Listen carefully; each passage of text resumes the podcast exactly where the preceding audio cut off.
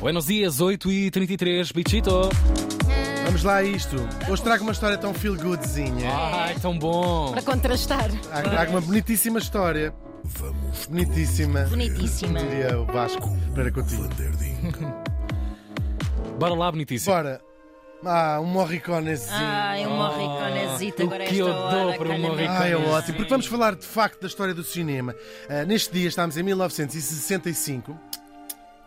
65, não é fácil dizer, digam lá. 65. Toda. Jorge Jesus. Portanto, o Kenny já tinha morrido há 2 aninhos. Pois. Morri em Santa Mónica. Já estiveste em Santa Mónica? Já estive em Santa Mónica. Boulevard de comigo. Grandes praias e ainda acaba a Route 66, precisamente em Santa Mónica. Sim, ai, meu Deus, está bom sítio. No estado norte-americano da Califórnia, na costa oeste. Sim. Fica aqui uma coisa, quando fica, toda a gente hesita, às vezes hesita-se um bocadinho em costa, claro, claro. Porque as pessoas hesitam no este-oeste. A minha avó ensinou-me quando eu era miúdo uma mnemónica incrível, Espanha e Oceano. Ah, eu penso nisso, o Oceano era oeste, exatamente. Claro, claro, muito bom. Foi que ensinei à tua avó. Provavelmente, entre outras coisas que ela fazia bastante bem. Morreu aos... Ovos Benedicto, ao salmão. Porque é brasear o salmão. Porque chega, nós não chegamos ao morto ainda. Vá. Morreu com 74 anos. Estão no Vuxídia. Deus meu. Falamos do incrível comediante inglês Arthur Stanley Jefferson. Nasceu assim. Imagina, podia ser Stan Jefferson, não tem graça nenhuma. Credo, o nome real já. E sabiam que ele era inglês? Sim. É engraçado, sabias que ele era inglês? Por esse nome não adivinhava. Não, a maior parte das pessoas associa. Ele fez toda a sua carreira na América. Pois foi. Mas é inglês. Ele nasceu em 1890, em Inglaterra, numa família já de artistas. O Stan Laurel vai ser uma estrela gigantesca, um dos atores mais famosos do início da história do cinema. Mas durante muitas décadas, o pai era muito mais famoso do que ele na Inglaterra. Ele era o filho do X. É engraçado estas coisas. Hoje em dia, claro, ninguém sabe quem foi o pai dele.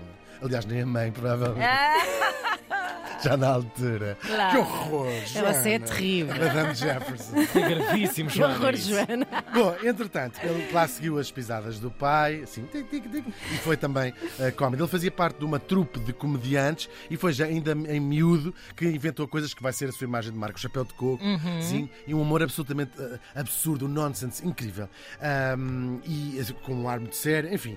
Depois ele vai entrar a América está a arrebentar com uma meca estamos nos anos 10, mais ou menos, com uma meca do entretenimento, e ele vai com outros artistas ingleses tentar a sorte na América. E vai num bar com outro tipo, um tipo chamado Charlie Chaplin.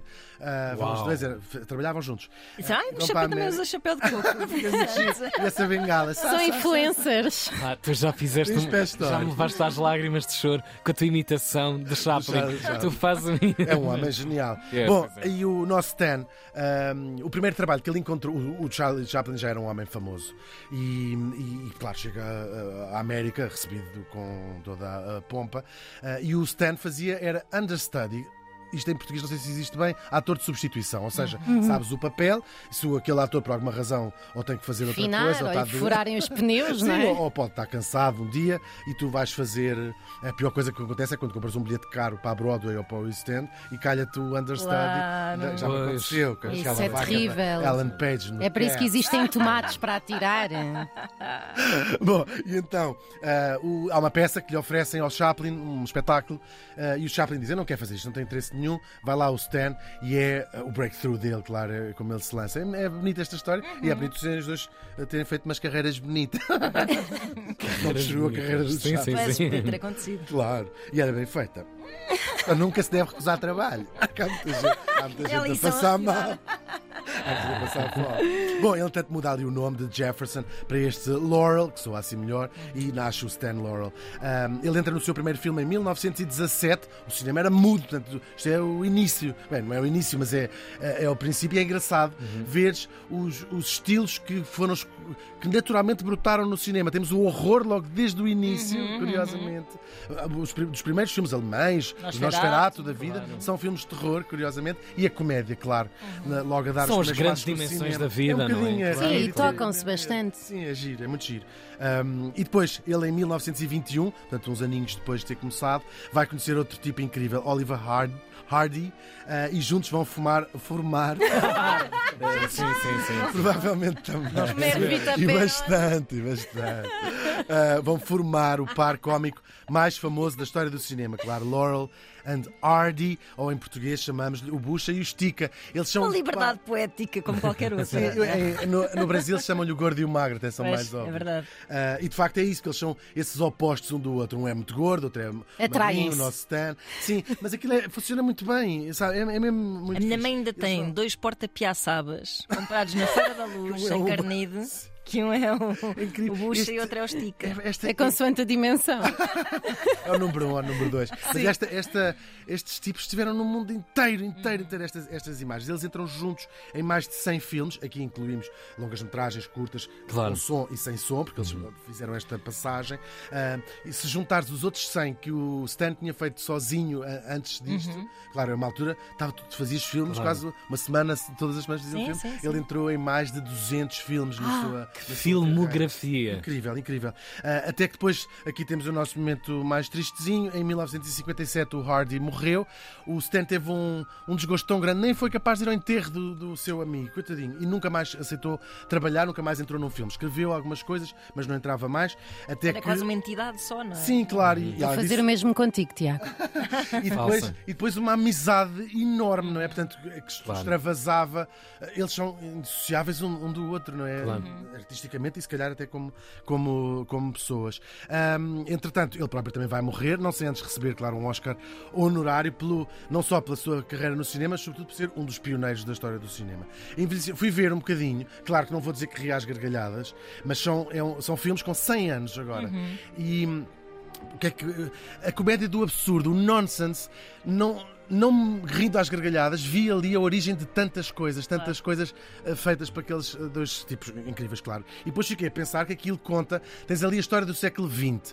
E a história do século XX é um incrível século XX. Agora já estamos a uma distância que nos permite dizer isto. Claro, um século horrível e terrível e maravilhoso. Claro.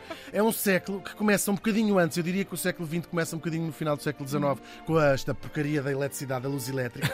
E a partir do momento em que há que temos a luz elétrica, o mundo disparou a uma velocidade de evolução que nunca tinha acontecido para trás. Na medicina, na engenharia, o que aconteceu no século XX é incrível. E depois a arte criou-se, como já não acontecia há milénios, formas de arte novas, o cinema, a fotografia e meios de comunicação. Nós estamos a usar aqui a rádio, a televisão. O origami.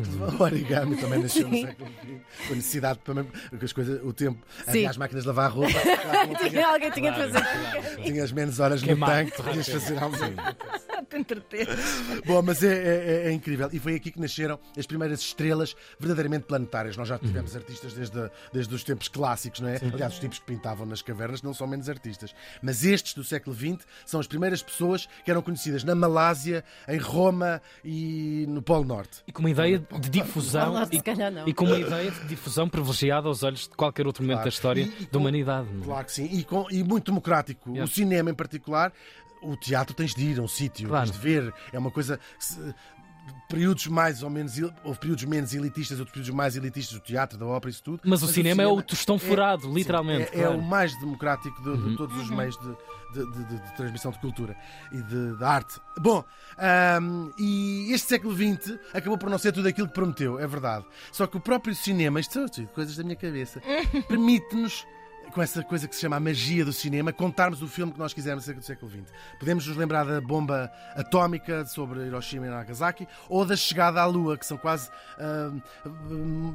faces da mesma moeda. Será que é ficção também? Será?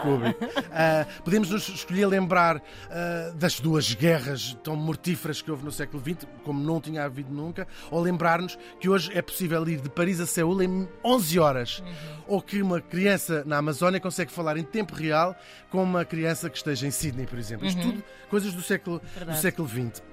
E assim, graças ao cinema e a estas coisas todas, estamos mais perto de encontrar aquilo do universal que nos une a todos, que é reconhecível, a característica humana mais comum, o máximo denominador comum. É possível que um dia venhamos a descobrir que essa coisa é o riso.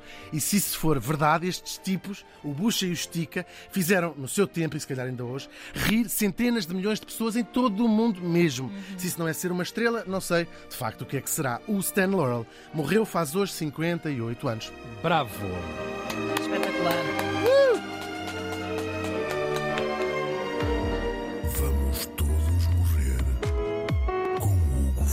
Belíssimo momento. Como vi-me. Claro. Como vi-me mesmo. Que é arrepiadinha aqui no... E toda a, sim,